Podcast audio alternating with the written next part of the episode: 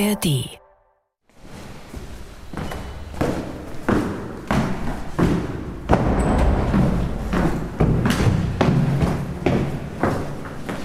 Der Pfarrer hat schwarze Ölflecken an den Händen. Bevor er die Kirche betritt, wischt er sie notdürftig an seiner verschmierten Latzhose ab. Er sei nur kurz aus der Werkstatt rübergekommen, sagt Josef Suchar.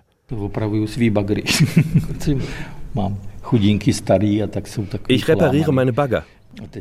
Die armen Dinger sind schon alt und ein bisschen gebrechlich. Und jetzt fällt mir wieder einmal der große Bagger auseinander. Die Ketten an den Rädern sind völlig ausgeleiert. Er lehnt sich mit der Schulter an eine der weißen Säulen und blickt ins Kirchenschiff. Ein paar Wanderer gehen zwischen den Stühlen hin und her. Sie sind im Adlergebirge unterwegs mit Rucksack und dicken Schuhen.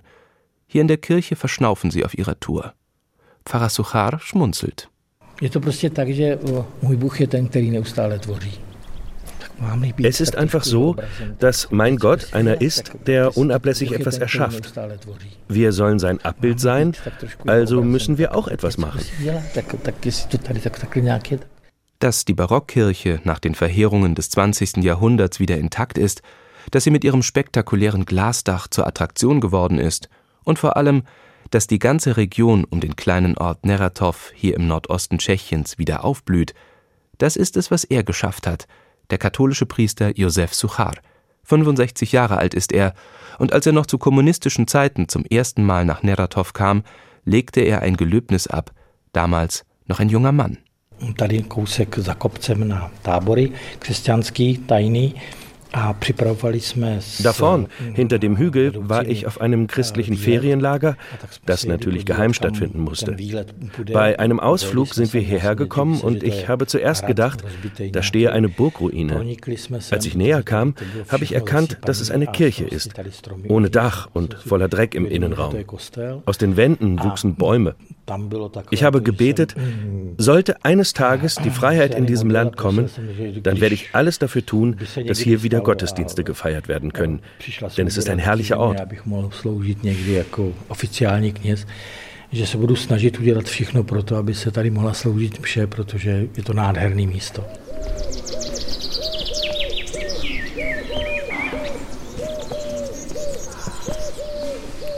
Der herrliche Ort hieß früher auf Deutsch Bernwald. Bis zum Ende des Zweiten Weltkriegs lebten hier Sudetendeutsche. Eine hügelige Landschaft. Zweieinhalb Stunden lang winden sich die Straßen von Prag aus hierher. Sie führen in Serpentinen durch dichten Wald, bis am Ende das Ortsschild am Wegesrand steht, heute mit dem tschechischen Ortsnamen Neratov. Ein Bach, der wilde Adler, plätschert an den wenigen Häusern vorbei. Am anderen Ufer ist schon Polen.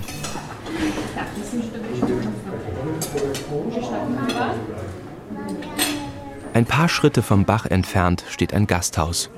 Böhmische Gerichte gibt es.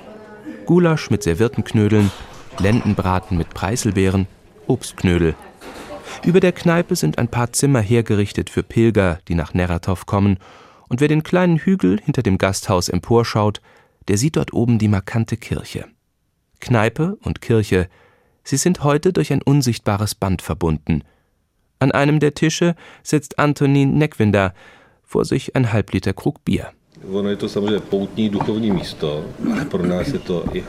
Die Kirche ist für die Pilger natürlich der wichtigste Ort. Aber für uns ist sie auch ein Ort, der gut ist fürs Geschäft. Dank der Kirche kommen pro Jahr 40.000 bis 50.000 Leute nach Neratov, die uns Arbeit geben. Wir kochen, putzen, wir betreiben das Gasthaus, die Gärtnerei, eine Brauerei, wir veranstalten Hochzeiten. Das ist die beste Kombination, die es geben kann. Antonin Neckwinder bildet ein ungleiches Gespann mit Pfarrer Josef Suchar. Er ist für die weltlichen Dinge zuständig rund um Neratov. Antonin Neckwinder ist Ende 50, ein findiger Geschäftsmann, der viele Jahre lang im Spitzenmanagement einer Versicherungsgesellschaft gearbeitet hat und auch für eine Investmentfirma, bevor er ins Adlergebirge kam. Er leitet den Verein Neratov, das ist die gemeinnützige Gesellschaft, die hinter dem ungeahnten Aufschwung der Region steht. 300 Arbeitsplätze haben Neckwinder, Pfarrer Suchar und ihre Mitstreiter geschaffen. Hier in der vorher vergessenen Region. Dank ihrer Initiative blüht Neratov und macht landesweit Schlagzeilen. das Wunder von Neratov, so wird in Tschechien die Geschichte von der Rettung des kleinen Ortes genannt. Eigentlich aber sind es gleich drei Wunder. Až nejlepší sekáč. Jo, jo, do čtyřech hodin dneska tady budu. Není nouze o práci, co? Das Wunder Nummer eins ist die Rettung der Kirche. Pfarrer Josef Suchar geht über den Hügel neben der Kirche. Auf die Wiese schleppen Arbeiter schwere Motorsägen. Sie rufen sich ein paar Worte zu, die Arbeiter und der Pfarrer. Josef Suchar in seiner Arbeitshose schaut auf die Kirche.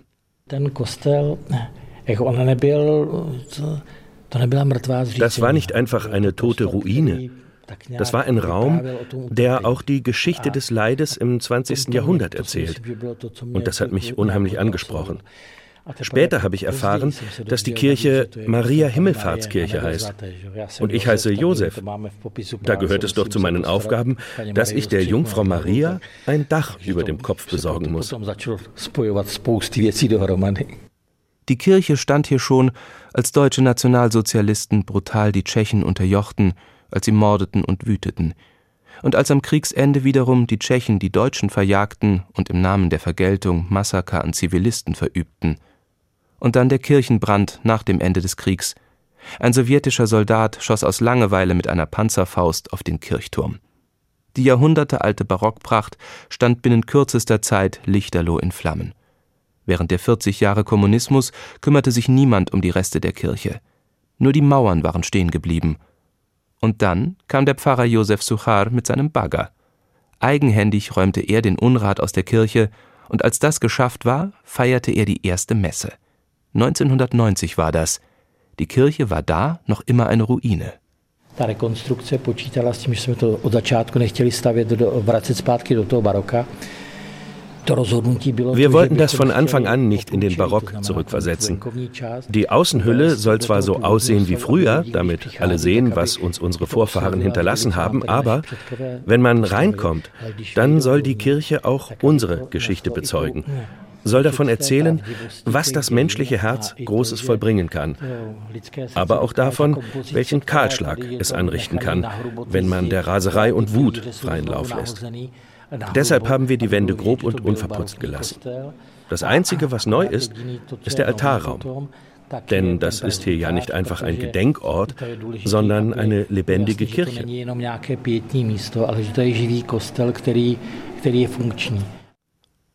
Josef Suchar hat eine Lebensgeschichte, wie es sie nur im Kommunismus gab. Weil die Kirche staatlich gegängelt und verfolgt wurde, studierte er im Untergrund katholische Theologie und wurde heimlich zum Priester geweiht. Das Regime durfte davon nichts wissen. Nicht einmal seine Geschwister weihte er ein. Für sie war Josef Suchar der Elektriker. Das war sein offizieller Lehrberuf. Zehn Jahre verbrachte er auf Baustellen und verlegte Stromkabel. Theologe war er abends, wenn er die Wohnungstür hinter sich verschloss. Heute ist es genau umgekehrt. Im Hauptberuf ist er Pfarrer, aber am liebsten trägt er seine Arbeitshose. In Neratov erzählt man sich die Geschichte von einem der ersten Bischofsbesuche. Der Pfarrer stellte einen Schuljungen als Posten an die Straße. Er solle ihn warnen, wenn der hohe Besuch nahte, damit Suchar schnell seine Arbeitshose aus und die Priesterkleidung anziehen konnte. Bei der Kirchenrenovierung stand er ständig mit auf den Gerüsten auch das erzählt man sich in Neratov. Heute ist Josef Suchar vor allem auf das Glasdach stolz. Und wenn er darüber redet, hört man in ihm gleichermaßen den Handwerker und den Geistlichen. Wir wollten, dass hier Licht hereinfällt, dass es eine Verbindung gibt zwischen Himmel und Erde. Um es symbolisch auszudrücken, wenn sich Himmel und Erde verbinden, dann passieren Wunder. Der Himmel muss also einfach hier reinkommen. Josef Suchar deutet nach oben zum Dach. Riesige Glasflächen sind über das Kirchenschiff gespannt, man sieht die Wolken vorüberziehen. Und während der Pfarrer sich an der theologischen Symbolik erfreut, musste das Bauteam damals vor allem die irdischen Kompromisse mit den Denkmalschützern suchen. Das Dach hat deshalb also die ursprüngliche Form. Aber es ist eben nicht mit Ziegeln oder Schindeln eingedeckt, sondern mit Glasplatten. Der Kirchenraum unter dem spektakulären Dach kommt ohne jede Verzierung aus. Ein paar Stuhlreihen, ein moderner Altar, ein großes Kreuz aus Edelstahl, ansonsten nur Luft und Licht, nicht einmal eine Orgel gibt es. Ein Detail war Josef Suchar besonders wichtig. Die Tür am Haupteingang, so legte er damals fest, soll kein Schloss bekommen. Seit diesem Tag steht die Kirche offen, Tag und Nacht. Und wie die Leute kommen, da würden Sie sich wundern. Sie kommen nachts und schauen in die Sterne. Sie fahren um 2 Uhr morgens vorbei und halten spontan an, kommen in die Kirche und setzen sich. Verbringen hier eine Stunde und fahren dann weiter. Viele Leute machen das, denn der Raum ist wirklich herrlich. Er ist mystisch. Es ist sein Verständnis von Kirche, das da durchscheint. Eine Kirche, die anpackt aber auch offen ist fürs Mystische.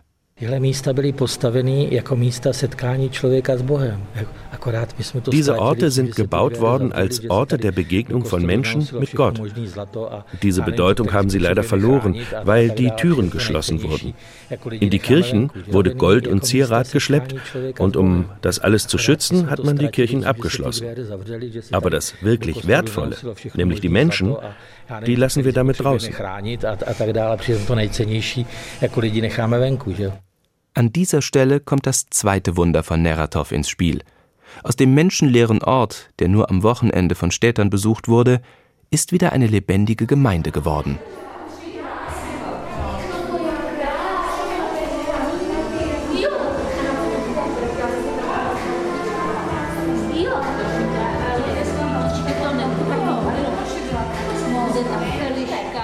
Die Schule in einem Nachbarort von Neratov. Eine Einrichtung für behinderte Kinder ist es. In privater Trägerschaft hat sie der Verein Neratov gegründet. Direktorin Bronislava Lavikova ist mit ihren Schülern im Foyer unterwegs. Einen Jungen von etwa zehn Jahren fasst sie bei den Händen. Ich habe eine kleine Bitte. Adam sieht nichts, aber er hört die Stimmen. Darf er sie kurz anfassen, damit er weiß, wer da ist? Das hier ist Antonin. Das hier ist ein Freund von Antonin. Jedem reicht Adam die Hand, streicht über den Arm. Antonin Nekwinder ist in der Schule zu Gast, der Geschäftsführer des Vereins Neratov. Ein paar Besuchern möchte er die Schule zeigen. Bronislava Lavikova, die Direktorin, führt den kleinen Adam in den Garten zu den anderen Kindern. Sie alle werden aus der weiteren Umgebung tagsüber hierher gebracht in die Schule. Direktorin Lavikova als wir die Schule gebaut haben, habe ich keine Sekunde daran gezweifelt, dass das hier der richtige Ort dafür ist. Die größeren Städte mit ihrer Geschäftigkeit sind für Kinder mit so einer schweren Behinderung und auch für Autisten sehr schwierig. Wir sind hier aber natürlich nicht isoliert. Wir machen Projekttage und machen Ausflüge in die Städte. Wir setzen die Kinder den vielen Eindrücken dort aus, aber dann bringen wir sie eben wieder hierher zurück in die Ruhe. Ruhe.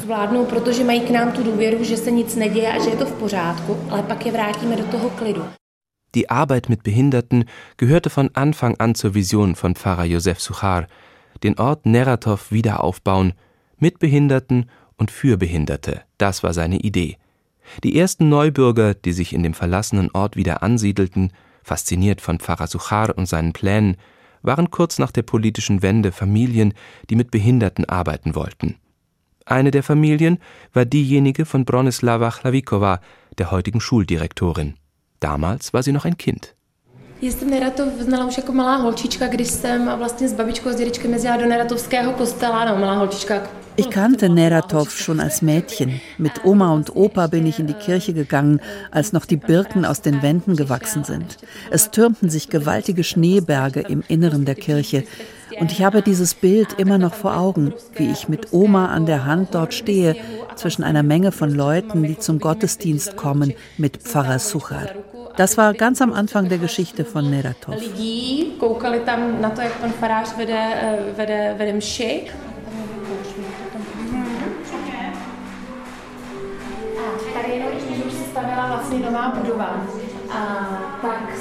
Bronislava Chlavikova führt die Besuchergruppe durch ihre Schule. Sie zeigt die liebevoll eingerichteten Klassenräume und den Kreativbereich, in dem die Schüler gerade Steine bemalen. Dazu läuft Musik aus dem Radio.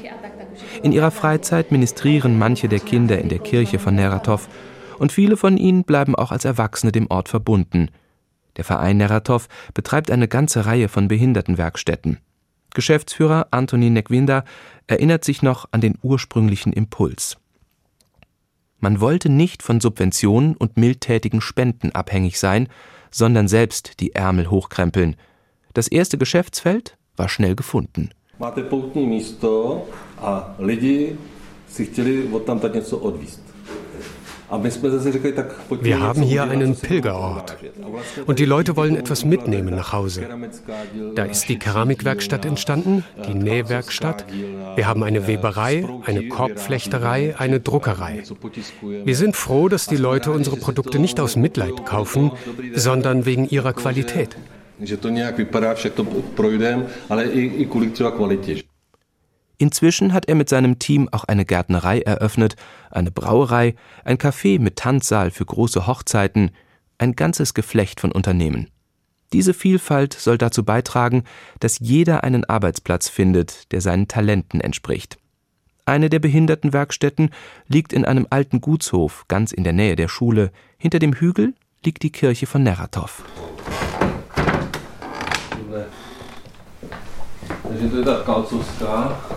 Antoni Nekwinda betritt den langen Flur in dem alten Gutshof.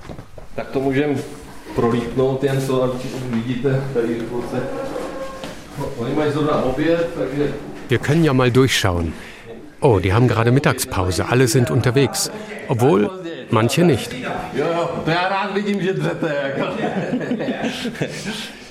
In der Töpferwerkstatt sitzt ein älterer Mann.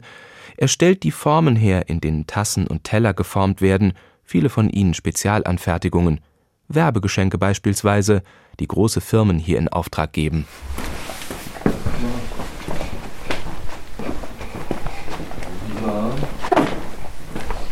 Anthony Neckwinder geht weiter durch den alten Gutshof. Seit mittlerweile zehn Jahren ist Anthony Neckwinder hauptberuflich in Neratov dabei. Viele der Geschäftsfelder gehen auf seine Initiative zurück.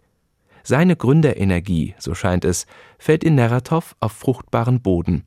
Auch wenn manche seiner Mitstreiter erst einmal schlucken mussten, als er mit der Mentalität eines Investors an die wohltätige Arbeit ging. Wir haben das alles gegründet, um das Risiko zu verteilen. Wir wollten nicht nur von einem Bereich abhängig sein von unserem Restaurant zum Beispiel, der Unterkunft und so weiter. Und es war die richtige Entscheidung. Ohne unsere Werkstätten hätten wir Corona nicht überlebt. Rund um Neratov ist der gemeinnützige Verein inzwischen der größte Arbeitgeber. Aus der Großküche liefern sie Essen in Senioreneinrichtungen in der weiteren Umgebung, sie beliefern Schulen und vor allem es entstehen Arbeitsplätze für Behinderte und für Nichtbehinderte aus der weiteren Umgebung.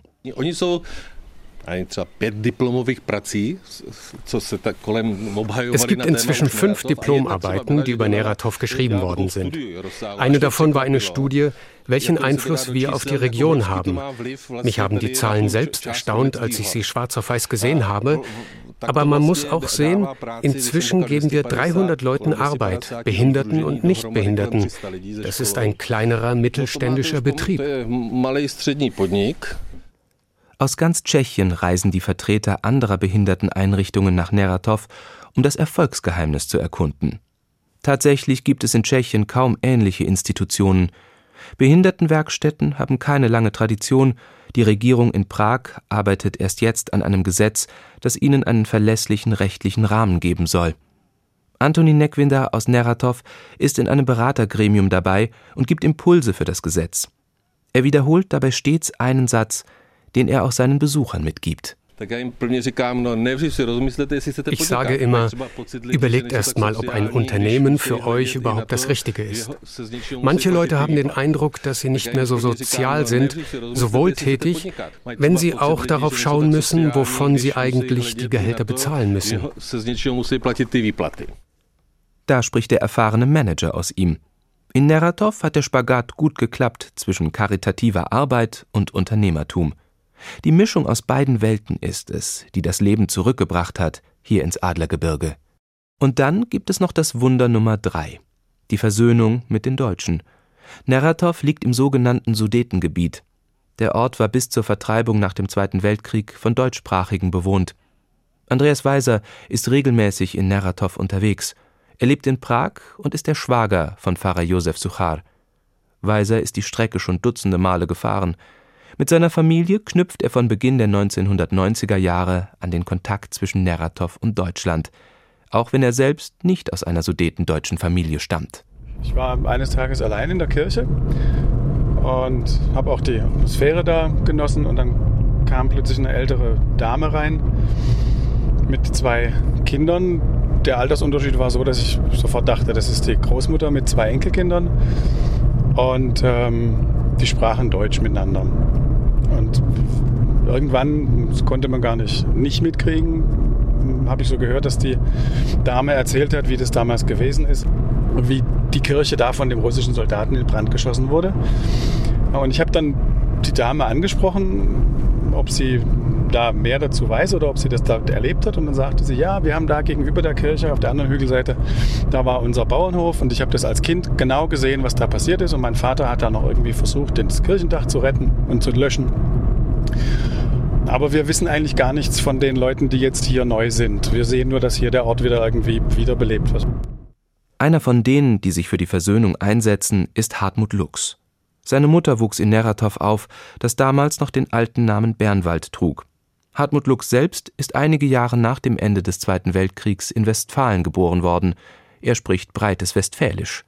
Ich kannte das ja nur von Erzählungen meiner Mutter. Bin ich 1990 dorthin gefahren und habe die Situation vorgefunden, diese alte Kirche, verfallene Kirche, habe den Pfarrer Sucher kurz gesehen und habe mir die ganze Gegend angeschaut. Und spontan habe ich gesagt, wir fahren wieder hin.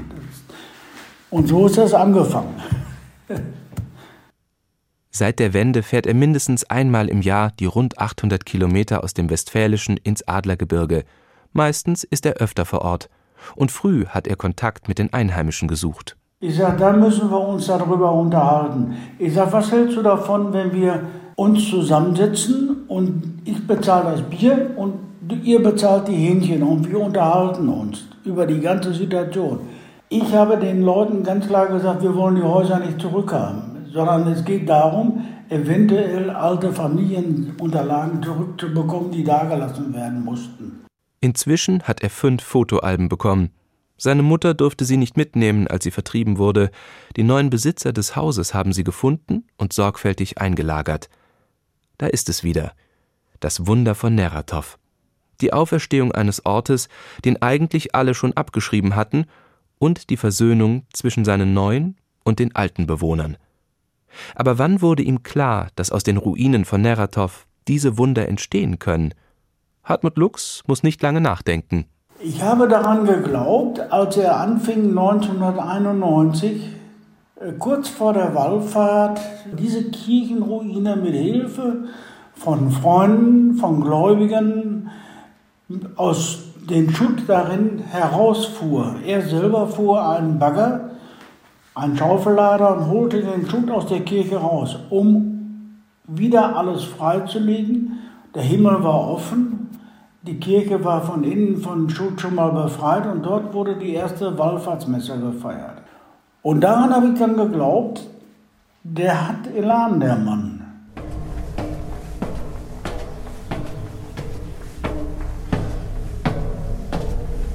Pfarrer Josef Suchar ist indes unterwegs an den höchsten Punkt von Neratow. In die beiden Kirchtürme hat er jeweils eine spektakuläre stählerne Treppe einbauen lassen – im einen Turm geht es hinauf in die Höhe. Ganz oben, noch über der Orgelempore und knapp unter dem Glasdach, führt eine Brücke durch den Kirchenraum. Im anderen Turm geht es dann wieder hinunter. Der Blick auf die Wälder von Neratow und auf die sanften Hügel der Landschaft ist beeindruckend. Aber Pfarrer Suchar hat vor allem einen Blick auf die kleine Ortschaft am Fuß der Kirche. Er schaut auf das Gasthaus, auf die Gärtnerei, auf die Brauerei, die neue Touristeninformation auf das Pilgerhaus und die neue Halle, in der an jedem Wochenende Hochzeiten gefeiert werden. Das alles gab es noch nicht, als er vor mehr als drei Jahrzehnten erstmals nach Neratow kam. Josef Suchar Die Botschaft dieses Pilgerorts liegt darin, dass es nie zu spät ist, etwas zu reparieren, was kaputt gegangen ist. Und dass jeder von uns dazu berufen ist, Gutes zu tun.